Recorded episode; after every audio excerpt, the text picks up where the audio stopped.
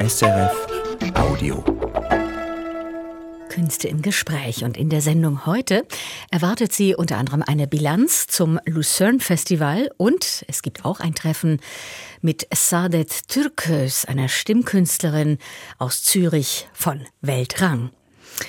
Zunächst zum Lucerne Festival, wichtigstes Klassikfestival der Schweiz oder eines der wichtigsten Klassikfestivals. Es geht dieses Wochenende zu Ende.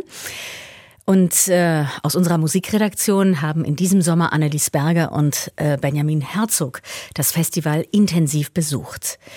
In dieser nun folgenden Schlussbilanz befragen sie sich gegenseitig zu ihren Eindrücken.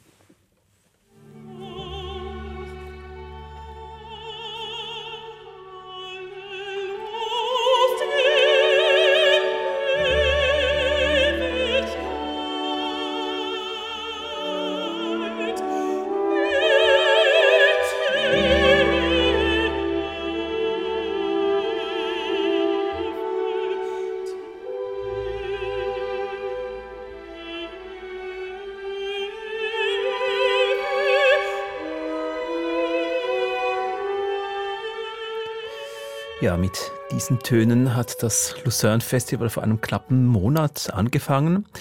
Und jetzt ist es schon fast zu Ende. Das ging rasch, habe ich den Eindruck gehabt. Wie ging es dir, Annelies?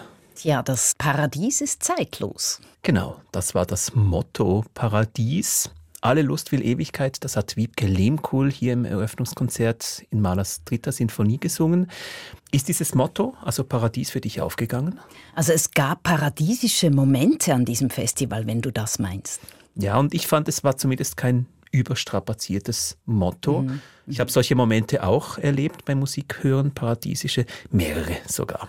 Benjamin, du hast dich diesen Sommer ja auf die Sinfoniekonzerte gestürzt am Lucerne Festival. Und du, Annelies, auf die Konzerte mit zeitgenössischer Musik, unter anderem mit dem Composer in Residence Enno Poppe. Das sind so unsere beiden Fokusse also Sinfonik im 21. Jahrhundert, warum das immer noch interessant ist und Zukunftsmusik an einem traditionellen Festival geht das auf. Annelies, du hast auch eine Sendung Musik unserer Zeit zu Enno Poppe gemacht, diesem Composer in Residence. Wie hat er sich denn gezeigt oder gemacht am Festival? Also ja, ich habe wirklich schon viele Composer in Residence erlebt und stelle bei Enno Poppe fest, dass er sich eben durch seine kommunikative Art auszeichnet. Er erzählt zum Beispiel immer wieder selber dem Publikum, worum es im Werk geht und er versteht sich auch mit den jungen Musiker, Musikerinnen des Lucerne Festival Contemporary Orchestra bestens. Da hat man eine wirklich gute Verbindung gespürt, also zwischen Poppe und den Youngsters. Und was ihn außerdem auszeichnet, er war eben auch Conductor in Residence. Er hat auch dirigiert selber einige, also viele seiner Werke selber dirigiert. Also so ein richtig fettes Paket. fettes Paket, sagst du. Eines seiner Stücke heißt ja auch Fett. Genau. Das hat er eben jetzt genau nicht selber dirigiert, sondern die Dirigentin Susanna Melki. Und da hören wir doch kurz rein, oder?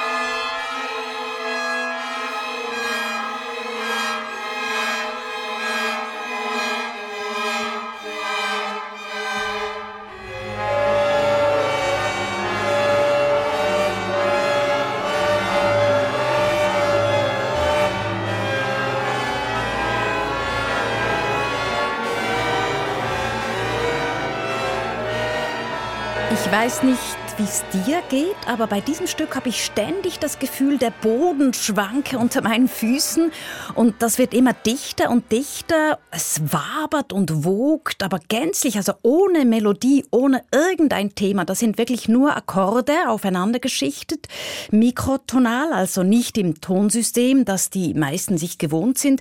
Da werden bis zu, glaube ich, 30 Stimmen geschichtet, die sich dann ständig so verändern.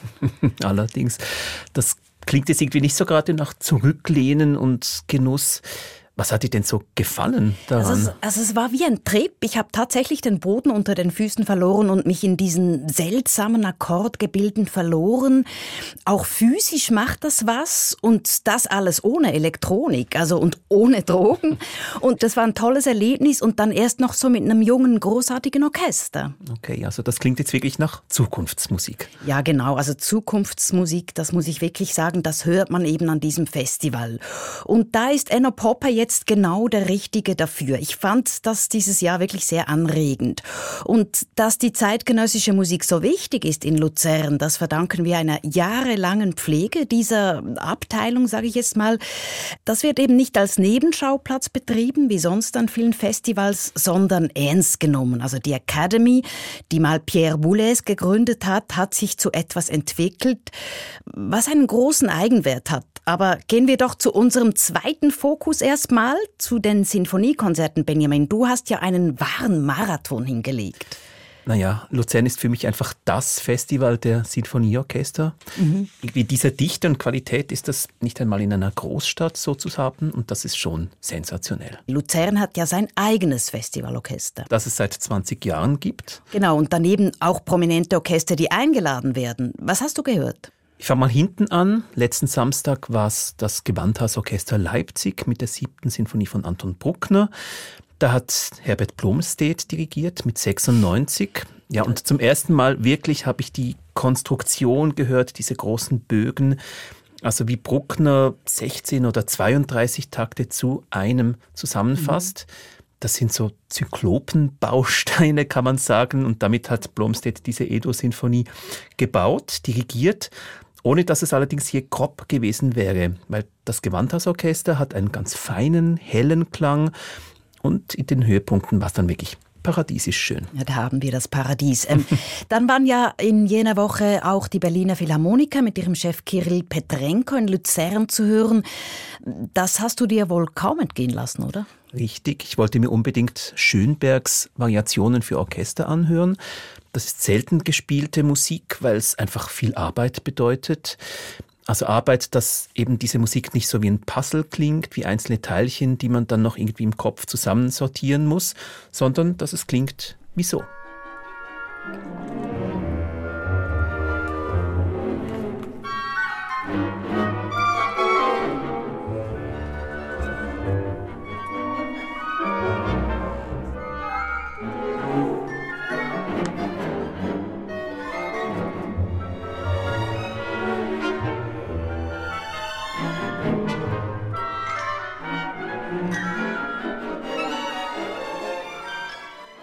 Du hörst es, oder? Also ja, der sehe irgendwie durch, ja. Ja, der Fuß, den Schönberg da in der Romantik hat, oder diesen Fußabdruck, der ist spürbar bei aller Modernität. Mhm. Das ist schon Musik, wo ich mich jederzeit voll drauf einlassen muss, sonst bin ich einfach draußen als Hörer.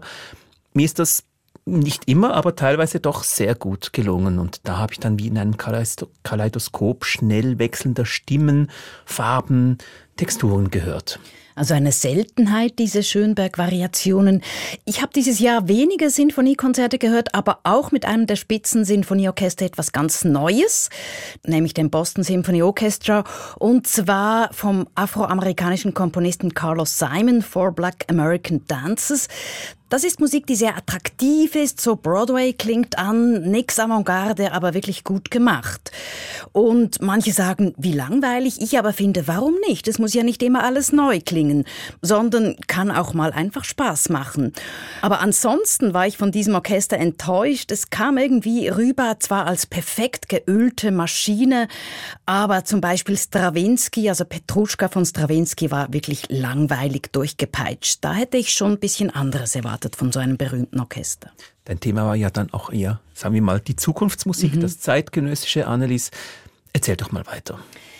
Genau, also es gibt noch zwei Highlights, die wir wahrscheinlich Zeit haben, darüber zu reden. Und zwar geht es erstens um ein Werk des spanischen Komponisten David Moliner. Darüber habe ich mich in der Pause mit zwei Hörern gestritten. Der bedient sich nämlich in seinem Stück unter anderem auch bei der Musikgeschichte. Da sind einige Zitate drin, also zum Beispiel ein Walzer und so weiter aber parallel dazu viel Geräuschhaftes. Und ich fand dieses Stück schlichtweg umwerfend. Wir sind ja schon lange in der Postmoderne angekommen und da sind Zitate erlaubt. Und das klingt dann zum Beispiel so.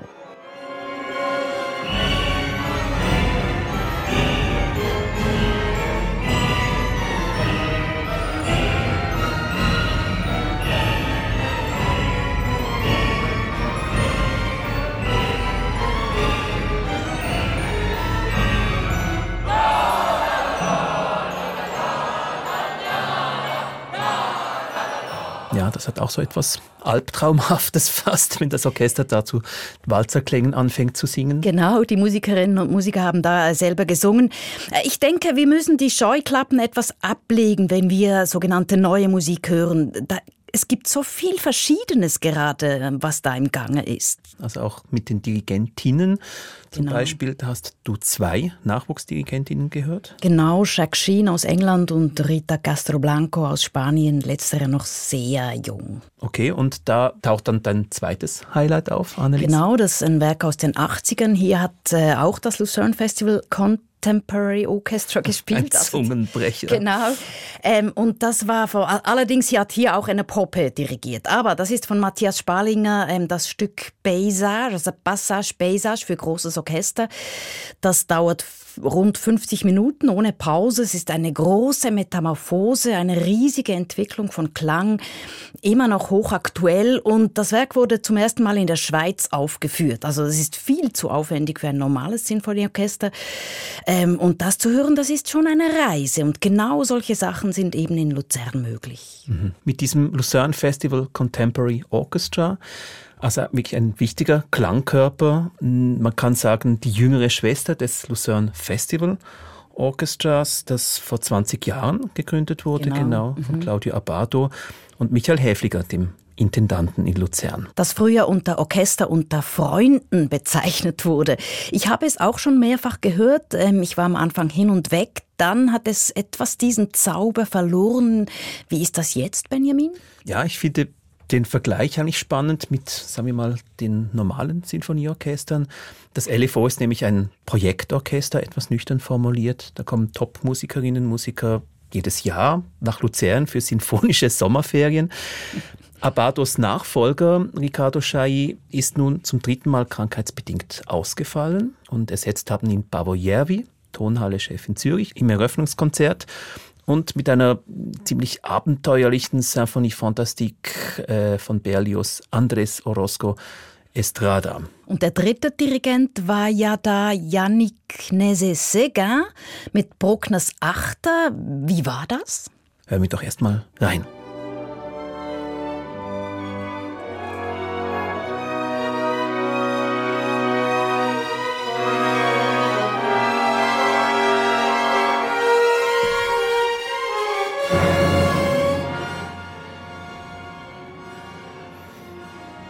Das Orchester gibt alles. Bruckners achtet, das ist ein Gigant, dem man eigentlich nur mit Überlegenheit begegnen kann. Jetzt anders als Herbert Blomstedt ist Nessie Seger ein verhältnismäßig junger Dirigent, fast halb so jung. Mit viel Temperament und Fantasie kommt er in Luzern an. Ist Blomstedts Bruckner so der klassische, so ist der von Nese Segar vielgestaltig. Also ich höre die Dämonen im Scherzo, eine fast physische Sanftheit im Adagio, so ein Atem, ein Gesang, ein Klangkörper, wirklich förmlich. Und dann auch die Modernität, die Nese Seger hier herausschält im letzten Satz, wie wir das gehört haben, wo dann alles feierlich, wie Bruckner schreibt, zusammenkommt. Da stellt sich für mich eine Logik ein, nicht aus der Distanz, sondern aus einem ganz spontan, gefühlsmäßig nachvollzogenen Ablauf. Das klingt sehr schön, das habe ich verpasst.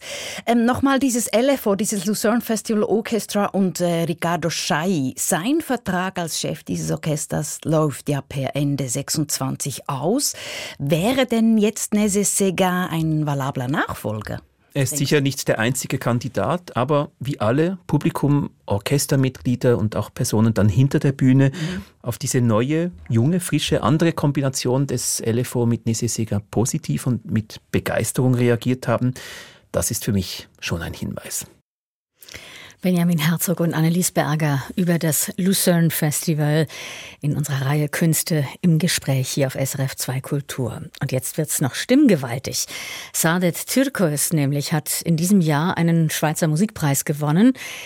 Die 62-jährige Zürcherin empfindet sich als Brückenbauerin. Sie verwebt freie Improvisationen mit der Erzähltradition ihrer Eltern. Als Tochter kasachischer Migranten ist sie in Istanbul aufgewachsen, im Teenageralter ausgewandert in die Schweiz. Und hier landete Saadet Türkös schließlich in der Impro-Szene. Und seit über 30 Jahren setzt sie hier Akzente. Die Sängerin wünscht sich ein risikofreudiges Publikum mit weit offenen Herzen. Und wie sich das anfühlt, wenn sie auf der Bühne steht und die Musik aus dem Moment heraus erfindet, das ist das Erste, worüber Anina Salis gesprochen hat mit Sadit Türkös.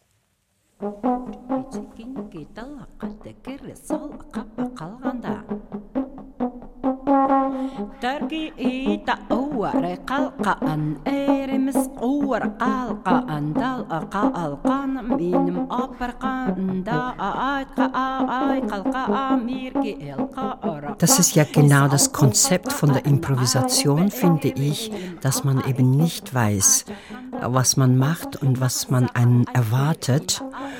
Diese Spannung erzeugt ja auch die Kreationskraft von einem Mensch. Man hat das Gefühl, man geht in einen offenen Bazar. Man möchte ja gerne sich dann in dem Moment zeigen, aber auch sich selbst erforschen und auf eine Reise sich begeben, auf einem offenen Terrain. Und dann dann kommen alle, alle Noten, alle Welten und alle Register vom Leben dann plötzlich herauf. Also das ist sehr schön, sich einerseits zeigen, also gegen außen orientiert sein und andererseits diesen Blick ins Innere, sich selber erforschen. Das ist ja so ein Doppelzustand gegen außen und gegen innen. Musiker und Musikerinnen spielen häufig in der freien Improvisation für kurze Zeit zusammen. Das ist bei Ihnen anders, wenn man da schaut, mit wem Sie spielen. Sind das langjährige, tiefergehende Auseinandersetzungen mit Leuten, wo Sie immer wieder zusammenspielen? Warum ist das besonders wichtig oder das Richtige für Sie? Es hat etwas zu tun mit dem Heimkommen. Wenn ich mit diesen Leuten zusammenspiele, mit denen ich spiele bis jetzt, seit jahrelang, habe ich das Gefühl, ich stehe in Kontakt und da gibt auch denn eine gewisse Vertrautheit. Mich interessiert auch nicht nur die Musik selbst, sondern auch, wie ich mit den Menschen stehe oder wie ich sie wahrnehme oder wie ich sie spüre. Und das wirkt auch auf die Musik meines Erachtens Viele Ihrer langjährigen Musikerkollegen, Kolleginnen haben in den letzten Jahren einen Schweizer Musikpreis erhalten. Jetzt haben auch Sie einen bekommen. Was bedeutet denn diese Auszeichnung für Sie? Es hat mich sehr, sehr, sehr, sehr gefreut.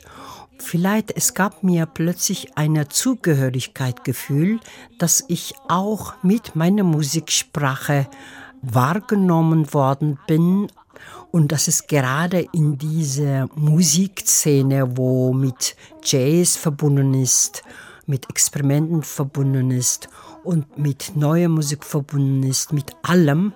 Und da komme ich von einer anderen, ganz anderen Geschichte, habe ich das Gefühl, auch musikalische.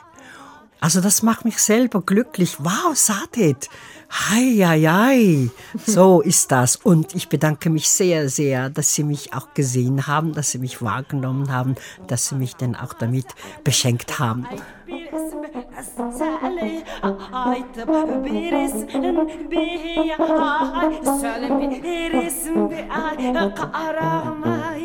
Ay Selim beresin bir ay Kağız kağızma ay Cürtüp tıstar ay Otısı da ay Otısı Cürtüp tıstar Meine Eltern kommen aus dem Gebiet von Uiguren, aber sie sind Kasachen. Als Kind und Jugendliche, sie flüchteten von der chinesischen Repressionspolitik zuerst nach Indien und Pakistan, lebten sie dort zwölf Jahre und dann heiraten sie auch dort in Lahore am Schluss und dann kamen sie 1953 nach Istanbul. Wie viel vom kulturellen Erbe Ihrer Eltern haben Sie als Kind mitbekommen? Ich habe das Gefühl, ich habe es viel mitbekommen durch das Leben, durch diese Stimmungen, durch ihr Dasein, durch einzelne Geschichten, die sie mir erzählt haben. Und da war natürlich drinnen auch Musik, ist mir schon klar, weil sie druckten ja auch ihre Geschichten, ihre Gefühle viel aus mit einfachem Gesang. Erzählend war das sehr unprätentiös alles, so wie es ist. Ich verbinde das immer irgendwo auch mit Blues und Jazz ganz zurück. Eben, es bezieht sich alles auf das Leben von Menschen, auf das Gelebte. Und da habe ich das Gefühl, auch so wie ich das jetzt in mir hereingesaugt habe, hatte ich das Gefühl gehabt, eigentlich ist das kasachische äh, Blues oder kasachische Jazz, die kasachische Gesellschaft, die zusammen, so etwa 3000 Leute waren sie gekommen in der Türkei und sie lebten sehr, sehr eng zusammen mit ihren Erinnerungen in den Steppen, mit ihren Traditionen, äh, Bräuche. Das war sehr, sehr archaisch und sehr archetypisch und sehr bildhaft, naturverbunden sehr stark Kontakt zum Boden, zur Erde. Ich glaube, das prägte mich ein. Und dann bleibt mir ja nur übrig, dass ich von diesem Hauch etwas mitnehmen dürfte und könnte und hoffe, es geht weiter. Berekene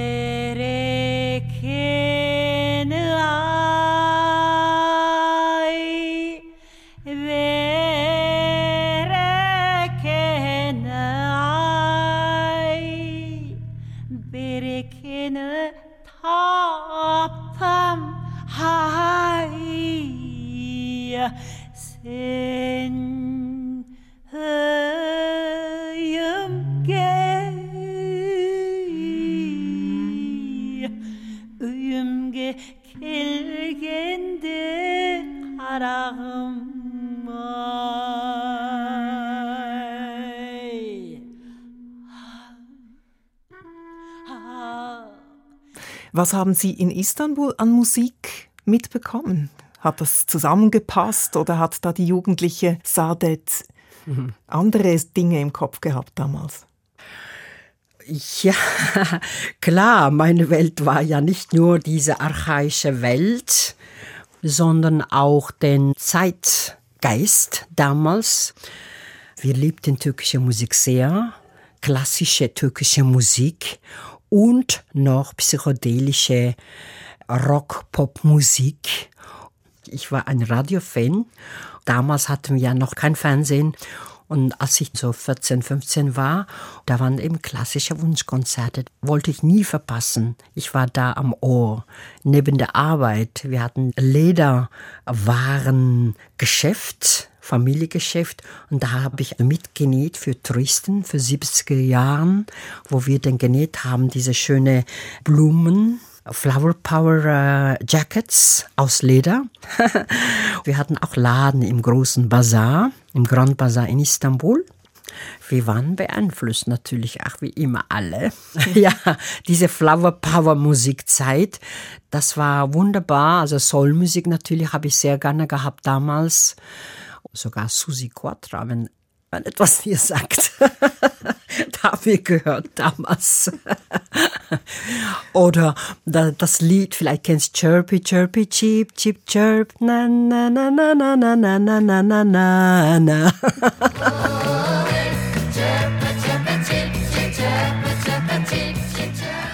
Ja, also eine schöne Mischung aus ganz vielen verschiedenen Einflüssen, die haben Sie im Rucksack dabei gehabt, als Sie in die Schweiz gekommen sind. Aber Musik war am Anfang nicht so präsent, als Sie da in der Schweiz waren. Sie haben als Shiatsu-Therapeutin gearbeitet, glaube ich, oder? Ja, als ich hierher kam, Musikerin oder Sängerin zu werden, war weit weg, weil ich bin ja einfach gekommen und dann wollte ich arbeiten, auf eigenen Füßen stehen. Shiatsu habe ich dann angefangen dank einer Freundin, wo gesagt hat, Sadet, du musst auch unbedingt Scherzo lernen, du hast ein gutes Körpergefühl. und da habe ich gesagt, oh wow, das ist aber gut. Dann habe ich mich sofort mich gemeldet an einer europäischen Scherzo-Schule. Gleichzeitig habe ich mit der Musik in Berührung gekommen. Einerseits ist es denn, ich berühre die Menschen mit meiner Hand und einerseits ich berühre mit meiner Stimme die Menschen habe ich eine Weile zusammen gemacht, gleichzeitig, aber Musik war noch stärker für mich, weil das war mehr ich. Japanischer Meister hat mir mal gesagt, Saadet, weißt du was? Ich mache das, was du in deinem Gesang machst. Also ein heilendes Element hatte der Gesang für Sie auch. Sie haben vorhin gesagt, Musik machen, das bedeutet für Sie Heimkommen. Sie leben jetzt seit 30 Jahren in der Schweiz.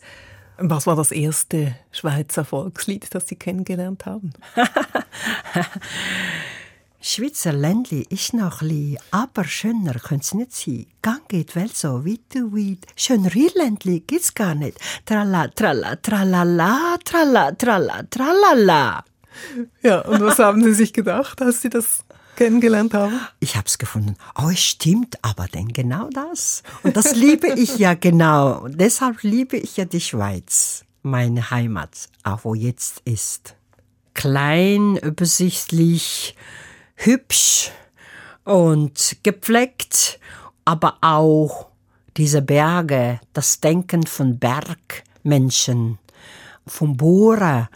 Es hat was auch schon Hartes, finde ich. Es hat was auch Hartnäckiges, finde ich. Und dass man nicht in sich blicken lassen, aber trotzdem ein weiches Kern. Das liebe ich. die Musik, die empfinden Sie, haben Sie mal in einem Interview gesagt, als eine Möglichkeit, Brücken zu bauen. Was möchten Sie Ihrem Publikum denn eigentlich mitgeben? Die Brücke stelle ich mir als Bühne vor eigentlich wenn du denn auf der Bühne bist und du singst natürlich denn in erster Linie, du musst für dich singen, damit du denn deine Kräfte von innen herausnehmen kannst in der Improvisation. Wenn du das hast, dann erst kannst du ja denn die Leute erreichen oder die Zuschauer kannst ja denn die einladen und dann sie öffnen sich langsam hoffentlich, hä? die Ohren und alle fünf Sinne und dann sind wir denn alle zusammen eins. Ich brauche auch meine Zuschauer, meine Zuhörer zum Singen, zum Auftreten. Wir brauchen das Gegenüber. Ohne Gegenüber geht gar nicht die Musik.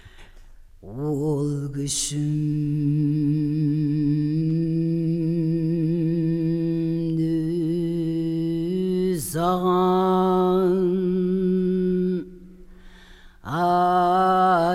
Теперь